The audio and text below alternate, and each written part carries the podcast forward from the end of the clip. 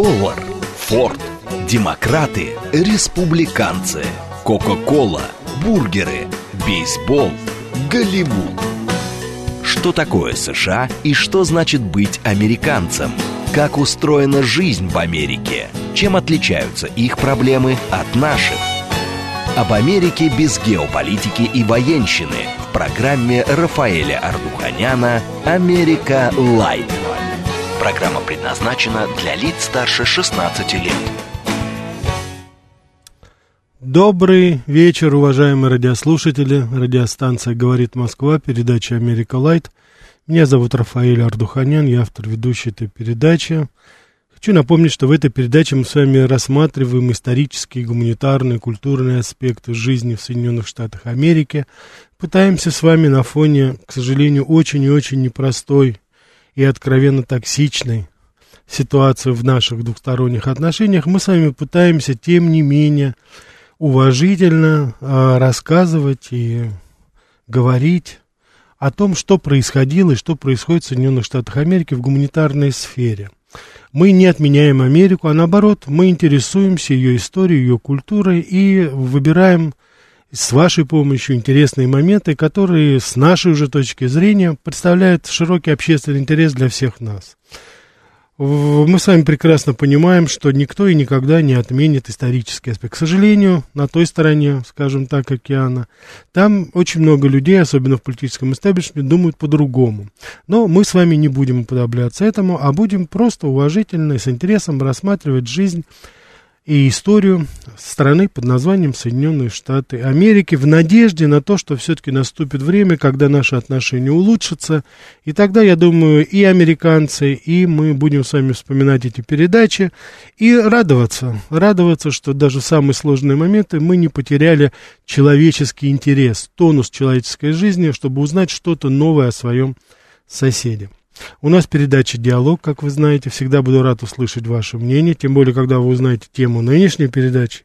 Я думаю, что мы с вами установим очень хороший диалог, потому что сегодня я не планирую каких-либо музыкальных вставок, которые стали уже такой, согласитесь, а, практически обязательной частью наших передач «Америка Лайт». Сегодня у нас достаточно грустный повод поговорить. И мы с вами обязательно, я убежден, и вы с своими вопросами, с комментариями поможете создать эту передачу. СМС-портал 925-88. 8894-8, телеграмм для сообщений говорит МСК Бот, прямой эфир 495 73 73 94 8, телеграмм канал радио говорит МСК, Ютуб у нас работает, да? Отлично. Ютуб канал говорит Москва. А говорить мы с вами сегодня будем вот о чем. Это достаточно, скажем так, черное пятно в истории а, современной Америки. Вот именно вот в эти дни, в, январские дни, исполняется сто лет со дня чрезвычайно трагического и поистине ошеломительного события в жизни Соединенных Штатов Америки, которое вошло в историю Соединенных Штатов под названием Розвудская резня. Резня в городе Розвуде, штат Флорида. Американцы не любят говорить об этой об этом событии, потому что это действительно беспрецедентное и по сути, и по содержанию события, которое, безусловно, будет позорным таким клеймом на, по крайней мере, вот историю именно конфедератов и южных штатов, хотя, наверное, все-таки это надо сказать, что и в общенациональном таком масштабе. Несмотря на то, что это произошло сто лет тому назад, в январе 1923 года, тем не менее, это был вот один из тех пиковых оскалов судов Линча и э, убийства чернокожего населения. Мы с вами, кстати, сейчас в той или иной форме видим последствия всего этого. Как видите, мы э, события, которые происходят, и мы очень часто задаем вопрос, откуда, откуда эта ненависть, откуда этот радикализм, откуда этот накал страстей межрасовый в Соединенных Штатах Америки. Вот сейчас мы с вами как раз рассмотрим один, всего лишь один небольшой эпизод, хотя достаточно значительный в истории Америки, и тогда мы с вами нам, может быть, легче будет понять то, что сейчас происходит в Соединенных Штатах Америки и почему такого накала достигло противостояние внутри Соединенных Штатов, особенно на межрасовой почве. Розвуд это маленький городок, недалеко от побережья Мексиканского залива, во Флориде. Был похож на очень многие небольшие города Флориды. Вот, где-то в середине 19 века, благодаря, собственно говоря, он возник, благодаря развитию деревообрабатывающей промышленности. Вот, там были, так сказать, самые разнообразные лесопилки, различные заводы, покраски дерева, кожи, скипидарный завод. То есть это был такой, знаете, достаточно, может быть, сначала непримечательный, но тем не менее очень интересный городок, куда стекались, особенно после гражданской войны 1861-65 годов, и белое, и черное население. И как ни странно, вот как раз Розвуд, он в очень большой степени ассоциировался и, и у самих э, представителей негритянского населения, да и у белых, в принципе, город относительно такой стабильности, потому что там жили до определенного времени и белые, и черные, ну, естественно, в разных районах, в разных, так сказать, гетто, так называемых, но, тем не менее, они жили достаточно спокойно, и э, город преуспевал. Вот одна из принципиальных отличий, может быть, его, и почему вот именно эта трагедия произошла в этом городе, этот город был местом успешного продвижения негритянского бизнеса и негритянских самых разнообразных ремесел. Там появились первые люди, вот именно одни из первых, конечно, да, из негритянского населения, которые стали адвокатами, владельцами заводов, пилорам разнообразных, небольших мастерских, то есть это город, который в какой-то степени э, отвечал вот на те вызовы, которые бросила гражданская война, и, казалось бы, все могло там развиваться достаточно гармонично. Но это все происходило до определенного момента, потому что те вот страсти, противоречия, которые копились долгое время в Америке, а мы неоднократно с вами говорили, что, к глубокому сожалению, расизм это все-таки Америка пропитана расизмом. Причем я сейчас говорю, так сказать, и о черном, и о белом расизме. Конечно же, это начиналось все именно с того момента, когда был прежде всего белый расизм в отношении негритянского населения, особенно после освобождения рабов, которые, когда началось такое великое переселение, потому что очень многие рабы тогда стали, э, бросали свои плантации, они были свободными людьми, они уходили в города, нанимались на работу и уже выстраивали свою жизнь в таком новом качестве.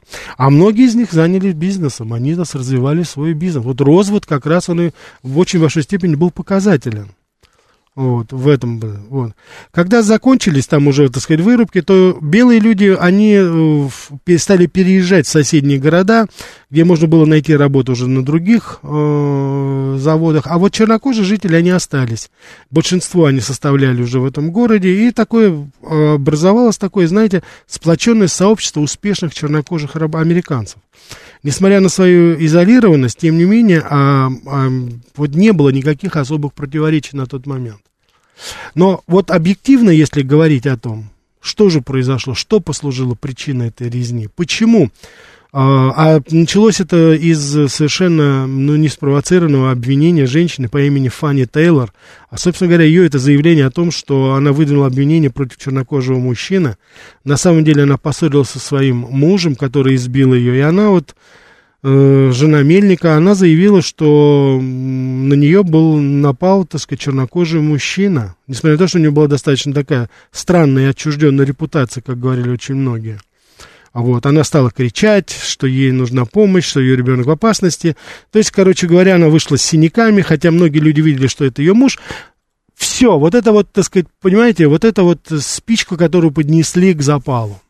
Моментально, вот эта историческая память, как хотите называйте, моментально это сколыхнуло всю округу. Белая женщина атакована черным мужчиной. И после этого уже говорить что-то, доказывать, это, это совершенно, так сказать, было бесполезно. Более того, что она сама, Тейлор, она утверждала, что она не подвергалась сексуальному насилию. Вот. Но, тем не менее, толпа уже решила за нее.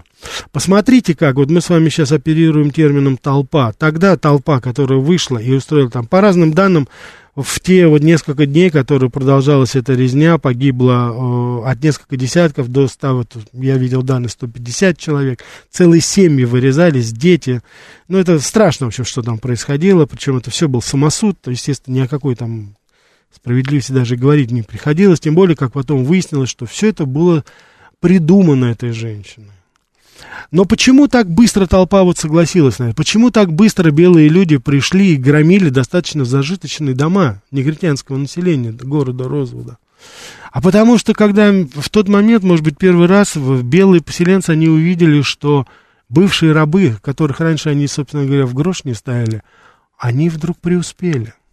Я думаю, что в очень большой степени вот эта зависть, это неприятие того, что кто-то живет лучше тебя, оно сыграло, может быть, основополагающую и трагическую роль в жизни негритянского населения города Розвуда. Белые поселенцы, они, наверное, были уверены, что они не совершали, я имею в виду афроамериканцы, не совершали это преступление, но они не могли простить успех бывшим рабам. И вот в этот, именно этот фактор, это с моей точки зрения, я не претендую сейчас на абсолютность, хотя есть люди, которые думают по-другому, есть люди, которые думают точно так же, и американские специалисты. Но тем не менее, вот я думаю, что это отличает и ставит его э, трагедию в разводе немножко как бы в стороне от того, что происходило в Соединенных Штатах Америки. Потому что никого нельзя было на тот момент удивить судами Линча. Это было повсеместно абсолютно. За тот период с гражданской войны тысячи и тысячи людей были казнены. Причем я, кстати, хочу обратить ваше внимание, не только негритянское население. Не только негритянское население. Суду Линча подвергались и ирландцы, и евреи, которые были незаконно осуждены за те или иные преступления, которые они не совершали. Но вот с этой точки зрения Розвуд немножко стоит в стороне. И я вот вам объяснил почему.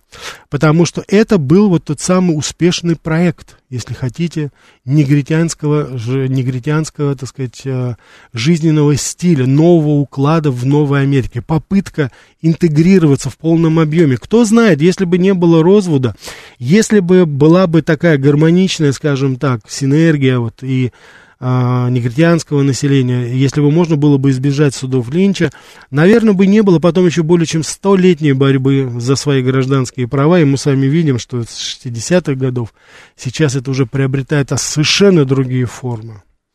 Сейчас это уже борьба за, так сказать, свои гражданские права, она абсолютно гипертрофирована, и в, в очень большом, к сожалению, количестве случаев э, белый расизм просто сменяется черным расизмом в отношении уже белого населения. То есть это идет, вот эти все целования сапогов, постановка на колени, это, это то же самое. Это точно так же, как в свое время а, рабов ставили на колени. А я хочу сказать, что суды Линча, они не всегда заканчивались а, казнью. Это не всегда была смерть.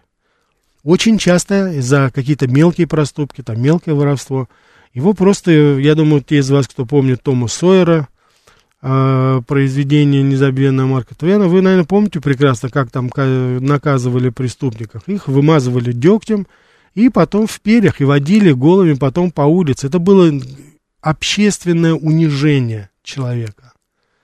И очень многие люди подвергались вот именно такому унижению тоже. Как вы сами понимаете, после этого жизнь в этом городке, как правило, это небольшой городок, она, так сказать, была уже абсолютно невыносима для этих людей.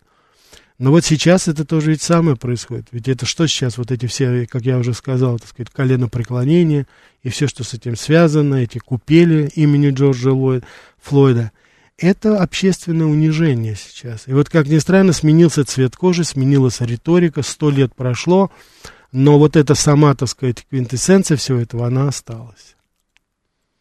Сейчас, так сказать, вот эти все нападки на белые так называемые белые пригороды благополучные. Кстати, там не только белые, там живет и негритянское население преуспевающее. Это тоже в какой-то степени зависть. Зависть к тем, кто живет лучше тебя. Сейчас нельзя так вот выйти, как это было в Розводе, и перерезать там полгорода, только потому, что тебе что-то не понравилось. Но, в принципе, обратите внимание, вот эти все заходы на территории э, обеспеченных э, представителей среднего класса, когда они пытаются защититься, это ведь тоже все вот из этой серии. То есть вот это эхо, этот синдром Розвуда, он не оставил Америку. Как, собственно говоря, и синдром Линча, мы потом с вами поговорим еще более подробно об этом. Так, у нас звонки уже, да, уже спасибо, полная линия, давайте отвечать. Да, слушаю вас. А, добрый вечер, Рафаэль. Добрый вечер. А, поздравляю вас с наступающим Старым Новым Годом. Вас, вас спасибо, вас лет. тоже, да, спасибо. Всех благ, как говорится. Знаете, вот слушаю сейчас очень внимательно, конечно, с невероятным интересом, как и любую вашу другую передачу.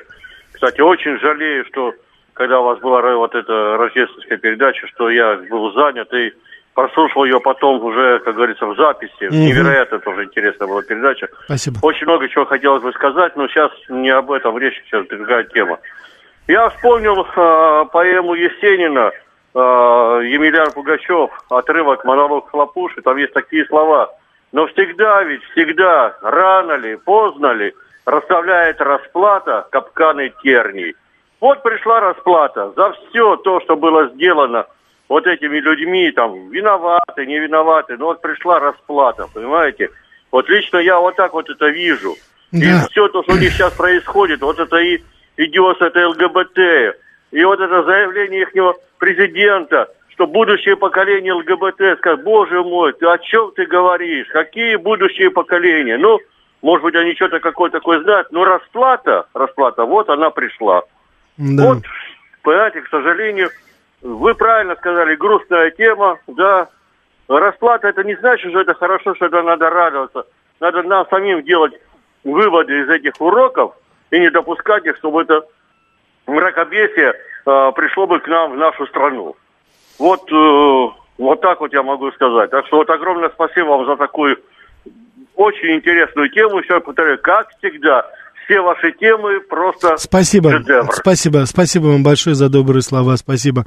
А, здесь вот и есть и то же самое а, ваше послание с комплиментарной. Спасибо большое. Воспринимаю ваши добрые слова как а, аванс на будущее. И, как говорится, поверьте, мне очень приятно, но я не буду расслабляться. Будем работать, чтобы и дальше все это было интересно. Стратегический инвестор спрашивает, эту женщину зачинщицу потом осудили за клевету? Нет, никого не осудили за клевету. А, вот, более того, когда уже это все произошло, никто, так сказать, не, уже не выяснял. Я вам скажу больше того, что было очень любопытно. Вот с того самого момента, 1923 год, 7-8 января, вот когда произошел пик событий эти, до 1982 года, вот представьте себе, это 60 лет почти, вообще практически не упоминалось и ничего не говорилось по поводу этой трагедии просто не упоминалось. Не было никаких разбирательств, каких-то слушаний, ничего этого не было. Только потом в какой-то момент э, журналист из локальной местной газеты флоридской, кстати, из города Санкт-Петербурга, Флорида, вот, он, так сказать, вот, по, идя вот по, так сказать, стопам того, что происходит, происходило тогда, написал еще раз эту статью и вызвал опять общественный интерес. Америка почти забыла уже даже об этом, потому что на фоне других судов Линча удивить кого-то было очень сложно вот на тот момент. Но, тем не менее, вот тогда это вот 60 лет вообще ничего не... Это к вопросу о свободе слова, свободе, о свободе информации и так далее, вот все, что было связано с этим. Ничего абсолютно не говорилось. Ничего не говорилось, допустим, о том, что а, а, вот эта Фанни Тейлор, эта женщина, которая спровоцировала это, а у нее была семья негритянская, которая, четыре человека, которые муж, жена, двое детей, которые прачки, они убирали у нее. Вот. И что вы думаете, семья полностью была уничтожена, вырезана толпа, она даже ничего сказать не могла. Я уж не знаю, что она там думала в тот момент. Но тогда они, так сказать, просто были э, окружены и забиты буквально зверевшей толпой. Вот. Поэтому, как только э, правильно говорится, понимаете, вот э, жгли дома, церкви черные были сожжены. Вот. Толпа так бегала тогда, вот рассказывает очевидец, что э, озверевшая толпа бегала, стреляла во всех, кто убегал. А уж не говоря о том, что это, если это было негритянское население. Как только большая группа людей вот попадает в ловушку менталитета толпы, это уже успокоить совершенно было невозможно. Вот. Поэтому э, они стали искать новых и новых. Они убили какого-то там извозчика, который ехал на лошади, понимаете? Сжигать здания, все, что в поле зрения их попадало. Сжигали дома. Вот у них была, понимаете, вот эта навязчивая идея, о которой я вам говорил, что вот они не могли выдержать, как это вот, допустим, там был дом адвоката, дом владельца скипидарной фабрики, допустим, тоже не негр. Они это не могли выдержать. Он успел, правда, сбежать, да они сожгли дотла его дом. Ну, не должно быть у черного человека хороший дом. Понимаете, вот это вот менталитет этой толпы. У тебя не должно быть лучше, чем у меня. А чем это отличается от той толпы, которая вот еще совсем недавно разгуливала и по Сент-Луису, и по э, Портленду, и громила корейские, китайские магазинчики, ресторанчики? Как это? Мы вот тут голодные, холодные ходим, там, правда, мы ни черта не делаем, не работаем, вот, а вы тут вот приехали, так сказать, и вы у вас посмотрите, здесь, значит, уже и бизнес, уже это, а ну-ка давай-ка мы это все сейчас снивелируем, как говорится. И вот это так вот и было. Официальное, кстати, количество так и не, не было. Так, давайте мы еще это. Официальное количество погибших так и не было установлено точно. Да, слушаю вас.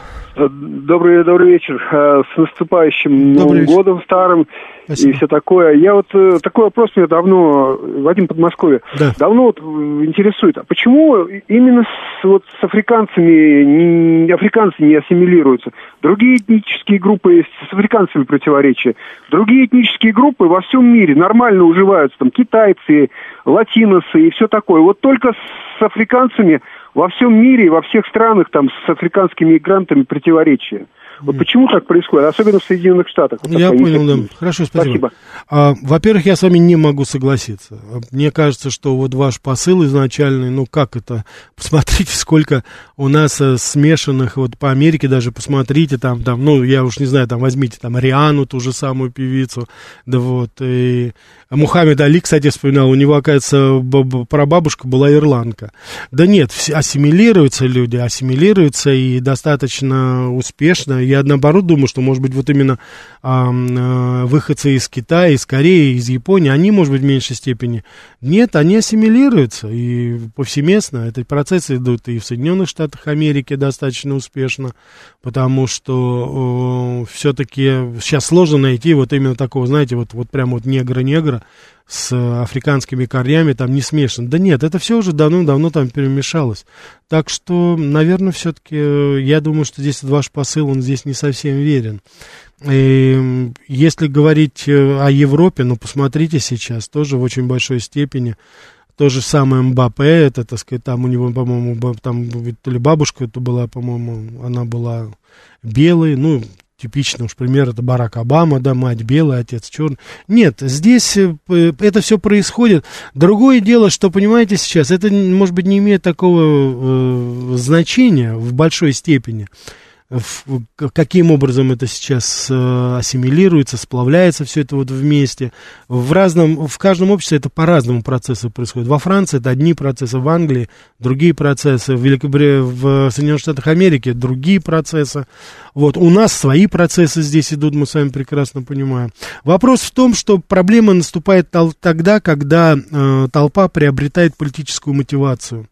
И вот здесь вот это уже становится неуправляемо, и вот здесь уже сразу неожиданно возникают, люди начинают вдруг неожиданно вспоминать, что они там потомки каких-то, э, там, я не знаю, э, первых поселенцев, там, потом вторых поселенцев, они строили страну, не это. Вот когда начинается вот это разделение людей, как таковой, тогда вот начинаются вот эти все проблемы.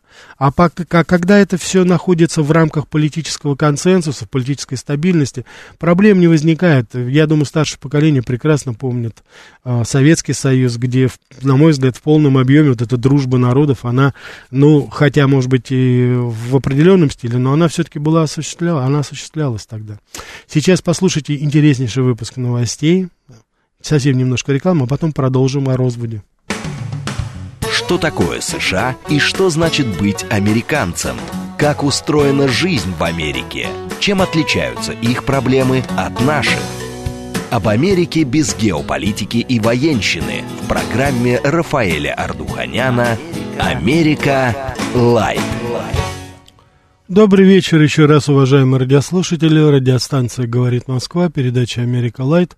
Меня зовут Рафаэль Ардуханян, я автор ведущей этой передачи. Сегодня с вами мы говорим а черная страница в истории Соединенных Штатов Америки сто лет тому назад произошла Розвудская резня. Небольшой городок в штате Флорида, который подвергся, это, наверное, может быть, единственный, по крайней мере, самый громкий, самый известный случай такого массового суда Линча.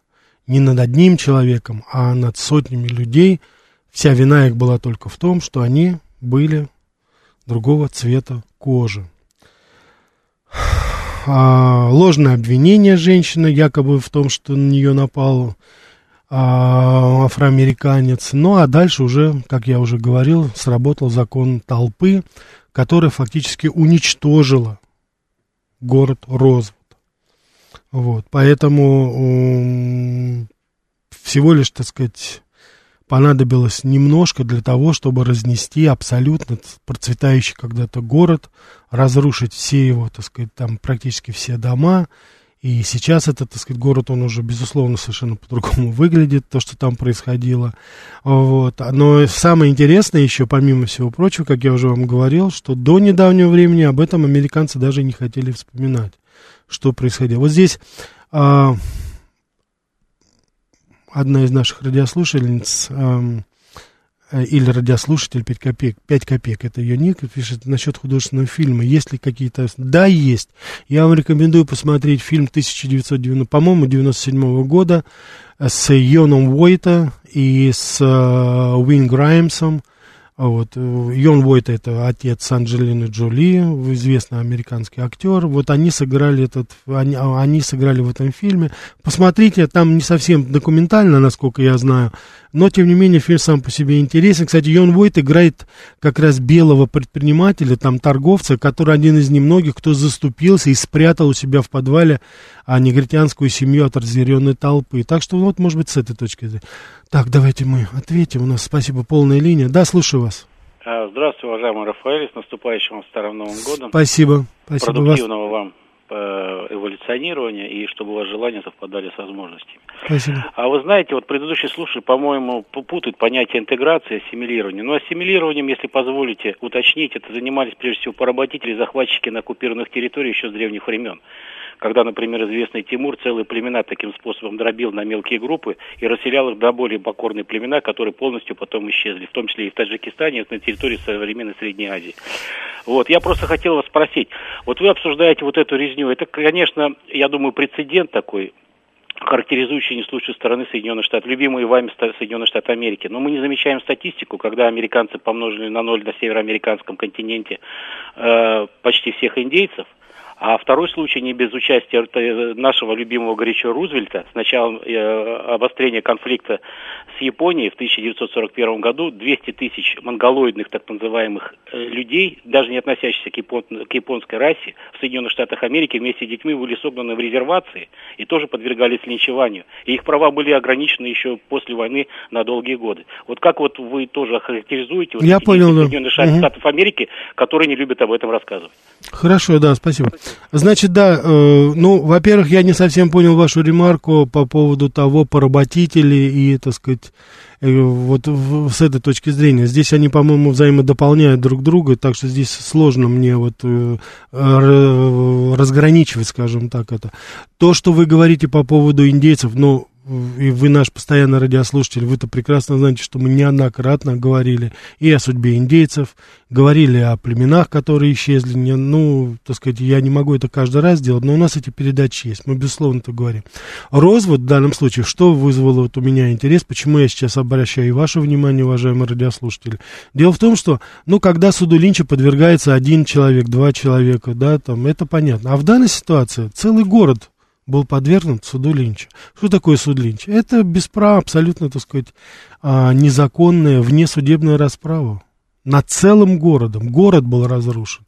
Плюс еще ко всему прочему, это было, я убежден, что это была толпа завистников, которая не могла принять того, что бывшие рабы сейчас так успешно у нас работают. Так что здесь вот это особенность. Да, это одна из сторон американской истории – черных сторон, безусловно. Ну, как каждой стране это имеет, я думаю, что есть смысл, и, на мой взгляд, нам нужно... Так, давайте его еще возьмем, а то у нас очень много звонков. Да, слушаю вас. Ну, добрый вечер, Рафаэль. Э, э, со Старым Новым годом вас, всех вам благ. Спасибо, спасибо. Э, чтобы ваш эфир не истекал, и интерес к нему только возрастал со стороны слушательской аудитории, потому спасибо. что, конечно, ваши передачи, они открывают глаза на многие вещи. Спасибо. Вы знаете, я хочу не то, что как-то подкорректировать ваши суждения, нет, это просто высказать такую информацию, которая ну, дополнит картину. Э, где-то в 70-80-е годы в Советском Союзе практиковались длительные научные командировки перспективных ученых в научный центр Соединенных Штатов. И вот мне довелось просто по работе э, сталкиваться с, с научными сотрудниками, которые возвратились из этих командировок, очень научно обогащенные и так далее. А вот теперь к тому, ради чего, собственно, я начала этот разговор. Они рассказывали о том, как вели себя разные этнические группы в то время. Это, конечно, уже давнишние времена, тем не менее. Они говорили только одну фразу. Вы знаете, наше счастье – что у нас э, в наших республиках и прочее нет негров. А почему? Это самая криминальная часть э, американского общества. И если да, были такие ситуации, что э, выходила команда из двух-трех негров против вот нашего одного какого-то бедолаги, который в метро с ними столкнулся, его приучили так, значит, если не хочешь быть избитым этой, этой группкой, значит, к полиции обращаться совершенно бесполезно. Э, тут же отдавай там, что у тебя есть в карманах. Прям вытаскивай, выворачивай карманы. Если там 50 долларов, отдавай 50 долларов. Если еще больше, отдавай, чтобы они только от тебя отстали. Потому что полиция была бессильна вот э, в таких, такого рода разборках. И, и, значит, э, рефреном было такое, что э, они понимали, почему белое население Америки э, так плохо настроено против э, э, негритянского населения. И еще одну вещь такую хочу сказать уже от себя – я э, не, вот э, история, которую вы сейчас приводите, она мне непонятна с точки зрения социологии. Не можно, не, нельзя, э, как я понимаю, поднять весь город против этого, на самом деле, меньшинства негритянского, если это меньшинство не давало подавляющему большинству повод себя ненавидеть. Нельзя, потому что основное население любого города это довольно ленивые, уставшие. Я от, понял. От, Хорошо. Дел... Хорошо, да, да. Да, э, немножко странная логика, конечно, вот если следовать, потому что, если следовать тому, что вы говорите, по поводу того, что там 70-е, 80-е годы основу криминалитета составляли, это безусловно. Очень многие, это, не, это, это факт, это и сейчас, это не только в 70-е, 80-е годы, основную часть сейчас вот а, населения, а, скажем так, обитателей тюрем, это мексиканское происхождение латиноамериканца и э, негритянское. Это безусловно. Мы сейчас с вами сможем поговорить и рассуждать о тех социальных в аспектах того, что происходит. Да? Каким образом белые создали вот эти гетто, как они расселили туда этих людей, и, собственно говоря, как они способствовали тому, чтобы там именно возникла вот такая криминогенная ситуация. Это беда, которая началась, поверьте, не с негритянского населения. Просто были определенные территории, где неграм разрешалось жить, а там, где им не разрешалось жить. Или, скажем так, при всем, так сказать, э, они просто не могли себе даже и позволить и подумать проживать где-то там. Поэтому, собственно говоря, вот и появились вот эти гетто, которые стали основой вот этой всей криминогенной ситуации. Мы с вами говорили о Нью-Йорке, я неоднократно вам говорил, что э, город Нью-Йорк сам по себе, ну, такой наиболее показательный, скажем так, пример, то, что мы с вами знаем Нью-Йорка, и вот то, что мы видим в фильмах, это половина Манхэттена, южная часть Манхэттена. Я не думаю, что вы захотите, ну, допустим, не то, что там жить, а посетить, допустим, Гарлем, это северная часть Манхэттена, съездить, допустим, э, в определенные районы Бруклина, Куинса или Бронкса, допустим, там, или побыть достаточно долгое времени на острове Стейтен-Айленд, хотя это еще отдельный там, это, там, это там определенный, так сказать, так называемый комьюнити, где проживает совершенно определенное специфичное население со всеми вытекающими отсюда последствиями. Поэтому то, что вы говорите о том, что там, да, нужно сразу отдавать, да я вам скажу больше, многие мои знакомые, они когда вот до недавнего времени, до того, как Рудольф Джулиани стал мэром, до этого они ездили в Нью-Йорк, если они ездили, они два кошелька с собой брали. В одном у них там были документы, все, что там необходимо, основная сумма денег, а во втором кошельке лежало там 20 или 30 долларов, которые они в случае чего, да, вот так вот отдавали, чтобы, не дай бог, там, чтобы что-то не случилось, да. Но это немножко уже другая история, и то, что вот вы сейчас сказали, это я неоднократно говорил, и это вызывает такой какой-то нездоровый совершенно интерес иногда, э, думаю, что я преувеличу. Да, когда вот так вот э, побудешь вот в этой ситуации, вот о которой вы описали, ну, конечно, это по определению в Москве Москве у нас здесь такого нету, слава богу, пока этого нету. И э, я сейчас не говорю безотносительно там цвета кожи, там какой, то сказать, это, но преступность, она всегда была этническая, она была всегда такая национальная, скажем, и во всех странах. Вот. Так что это здесь, на мой взгляд, ничего нового нету. Единственное, что давайте мы никогда не будем забывать о социальных все-таки условиях, в каких условиях это создавалось. И поэтому вот мы лучше с вами давайте будем внимательно следить за теми некоторыми политическими деятелями, которые говорят, что нужно там какие-то этнические районы создавать в Москве.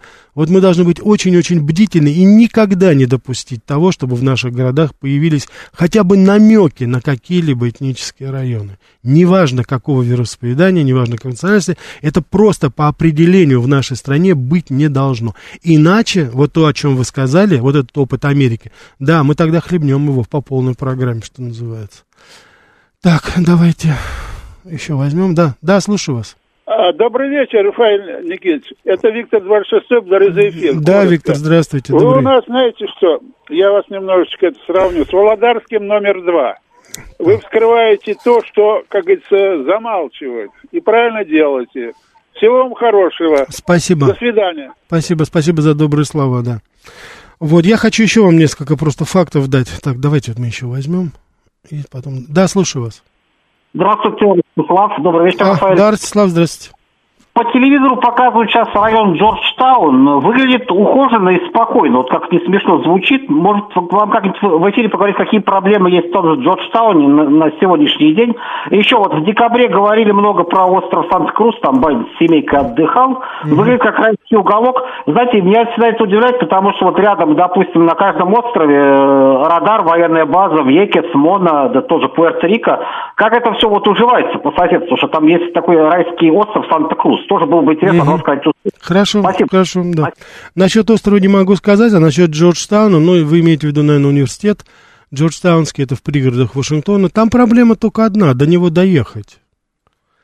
Вообще проблема Вашингтона, это просто надо доехать до тех вот достопримечательностей столицы Соединенных Штатов Америки. А если вы едете со стороны 95-й дороги, когда вы едете там из Нью-Йорка, допустим, из Балтимора туда, то вы должны проехать определенные районы. У вас там на горизонте виднеется стела Вашингтона, Капитолий вдалеке. Но вот чтобы к нему подъехать, вам нужно проехать вот так называемые эти гетто. У меня не очень хороший был такой личный, так сказать, э, опыт, когда мы э, проезжали на машине с нью-джерсийскими номерами. Там очень, так сказать, интересные ребятишки появлялись вокруг на светофорах, особенно где мы останавливались. Так что проблема с Джорджтаунским университетом, с другим только одна, это, так сказать, дойти до него, вот, и там учиться, вот когда ты выходишь, выезжаешь из, из города, вот тогда у тебя определенные могут проблемы возникнуть. Собственно говоря, как и очень многих, многие города, практически все крупные города Соединенных Штатов Америки, которые фактически вот в кольце так называемых этнических гетто. Не дай бог, чтобы у нас это было. Так, насколько я понял, в Розводе стратегический инвестор, негров было большинство, почему они не дали отпор на тот момент? Значит, дело в том, что э, толпа, которая пришла туда, это и сами жители Розвода белые, и самое главное, из соседнего города, они тоже пришли, вооруженные уже. У негров не у всех было оружие, вот поэтому так получилось, что они это. Эдмон, я благодарен вам. Вот Эдмон, наш э, радиослушатель, он прислал фотографии из развода. Прислал вот эту семью как раз, которая была э, линчевана фактически. Горящие дома, Стелла, которые там, спасибо большое. То есть это вот в общем доступе вы можете, уважаемый радиослушатель, тоже найти это, чтобы более подробно, если у вас есть интерес. Давайте мы еще возьмем. Да, слушаю вас. Алло. Да, да, добрый вечер. Да, здравствуйте, Рафаэль. Здравствуйте. Разрешите тоже поздравить вас э, со Вторым Новым годом. Спасибо, да, вас также. Ага. А вот, Рафаэль, ведь, как говорится, вот мы, мы, мы ведь для них, вот этих англосаксов, в принципе, тоже как бы белые негры, в общем, так сказать, люди второго сорта. Да. Поэтому нас тоже линчуют вот сейчас на Украине, так сказать, и с стороны Украины, со стороны России, так сказать, потешается над нами. Я хотел сказать, вы знаете, что? А вот правда, что вот э, школьница американцам доказала, что все 42 из 45 президентов, там 42 имеют одни и те же этнические корни, так сказать, английского предка одного, собственно говоря. То есть там как бы фарс больше, наверное, не выбор, а фарс, так сказать, по сути, как бы угу. все это. Хорошо, я понял, да, спасибо. Я не знаю насчет этнических корней, да, ну, кроме вот Барака Обамы, Это все были, конечно же, представители, ну, англосаксонской, скажем так, традиции, за редким там исключением, допустим, там Джон Кеннеди, он был католик, но это тоже белая традиция. Но не WASP, вот это, это White American Protestant, это уже было, вот у нас, видите, тут Джо Байден себя тоже за католика выдает, вот. А так, в целом, да, это, конечно, были все вот в той белой традиции, скажем так, все президенты, которые там были. Вот, я хочу сказать, что вот как раз в фильме, о котором я упомянул, 97 -го года, Йон Войт, он играет как раз того белого человека, который помогал спасаться, и, собственно говоря, действительно, э, многие люди, там и белые люди, вот, которые были, жили в этом городе, они спасали, спасали людей, вот, в частности, два брата, Джон Уильям Брайс, они пустили женщину и детей, вот, и э, помогли им скрыться. Вот. Владелец магазина Джон Райт и его жена тоже спрятали несколько жильцов. Так что, в общем, с одной стороны, конечно, это вот такой э, э, достаточно трагический эпизод из истории. С другой стороны, это все-таки вот приятно и такие вещи отмечать, и все-таки торжество человеческого духа, что есть люди, которые... Вот были те праведники, которые по библейской такой традиции, за которых, что называется, люди еще могут называть себя э, людьми не потеряли это. Давайте мы еще возьмем. Да, слушаю вас. Здравствуйте, Рафаэль. Меня зовут Анна. Анна, добрый вечер, рад вас слышать. Спасибо большое вас наступающим Старым Новым Годом. Спасибо. Всех ваших близких. Дай Господь здоровья. Все остальное уж как-нибудь сами. Спасибо, Анна, вам тоже. Рафаэль Семенович, ой, господи, Рафаэль Никитич, я в чем не соглашусь. Угу. Любая толпа, неважно какая, черная, белая, красная, желтая, если это толпа, она сметает все на своем пути. Что? Да. Да, да. Но мы как-то очень давно, где-то то ли конец 70-х, то ли самое начало 80-х, еще Леонид Ильич был жив. Угу. Были с мужем в Штатах и собрались в компании, там белые, черные, ну неважно, все были. И вот нам очень приличные ребята, негры, в общем, не пари, с приличным доходом сказали, понимаете, говорит, какая штука, если вы эмигрируете в Штаты, вот к нам приедете, вас будет выдавать акцент. Но может, понятно, там никакой акцент не выдаст. Но вы, говорит, в крайнем случае можете сослаться, что вы из Южных Штатов. Но вы будете своими, в конце концов. А мы никогда здесь своими не будем, потому что мы черные. Да.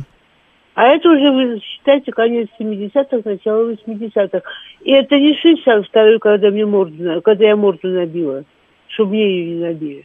Mm. За негритянку несчастную. Это уже другое. Я же помню, как были отдельные раздевалки для негров и белых. Я помню, как нельзя было неграм садиться на первые 10 сидений в автобусе. Да. Я все это помню. Ну. А это уже конец 70-х, начало 80-х. Они тогда уже, более-менее равенство было, воспринимали это так. Кто в этом виноват? Наверное, и те, и другие. В свое время белые их загнали в детство, когда дали возможность работать. Уже черные не хотели работать, они привыкли жить на пособие. Да, Попробуй заставить их сейчас работать. Да не будут они. Да. Они получают какой-то прожиточный минимум. Что-то где-то украдут, что-то еще где-то как-то. Их это вполне устраивает. Вот в чем дело-то. Согласен, Анна, Анна, спасибо вам большое, Анна. Да, согласен с вами, согласен, потому что сейчас, спасибо вам, всего доброго.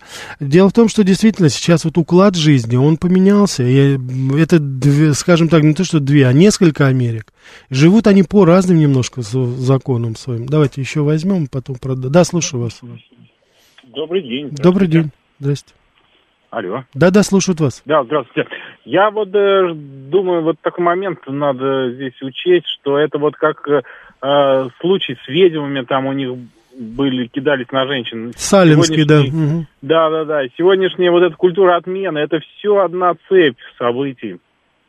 Ну вот мы и говорим, да, действительно, посмотрите, вот черный расизм, белый расизм, видите, как вот, он, э, смысл-то не меняется, да, цвет только. Да, да, да. Ну, да, да, да, да, да. Раньше ставили негров на колени, сейчас негры ставят на колени белых. Причем, как вы сами понимаете, и там безвинные жертвы, и здесь да, относительно ну, да, да. безвинные. Но это вообще свойство вот этого общества, значит, которое да, готово просто сплачиваться да, против да, кого-то. Да, да, да, совершенно да, верно, спасибо, спасибо вам. Да. Да. Поэтому я и поднимаю эту тему, потому что я думаю, вот, зная об этих событиях, которые я только что вам описал, в частности, в Розвуде, да, нам будет проще понять, что же сейчас, откуда эта ненависть, откуда это э, абсолютно неприятие, нетерпимость, которая сейчас в Америке процветает на расовой основе. И я думаю, что вот когда мы заглянем в историю и будем говорить о тех вещах, о которых американцы не хотели говорить, не старались не поднимать эти темы, да, тем не менее нам тогда станет, может быть, понятнее, что происходит сейчас в Соединенных Штатах Америки. Естественно, если для вас, уважаемые радиослушатели, вам интересно узнать это.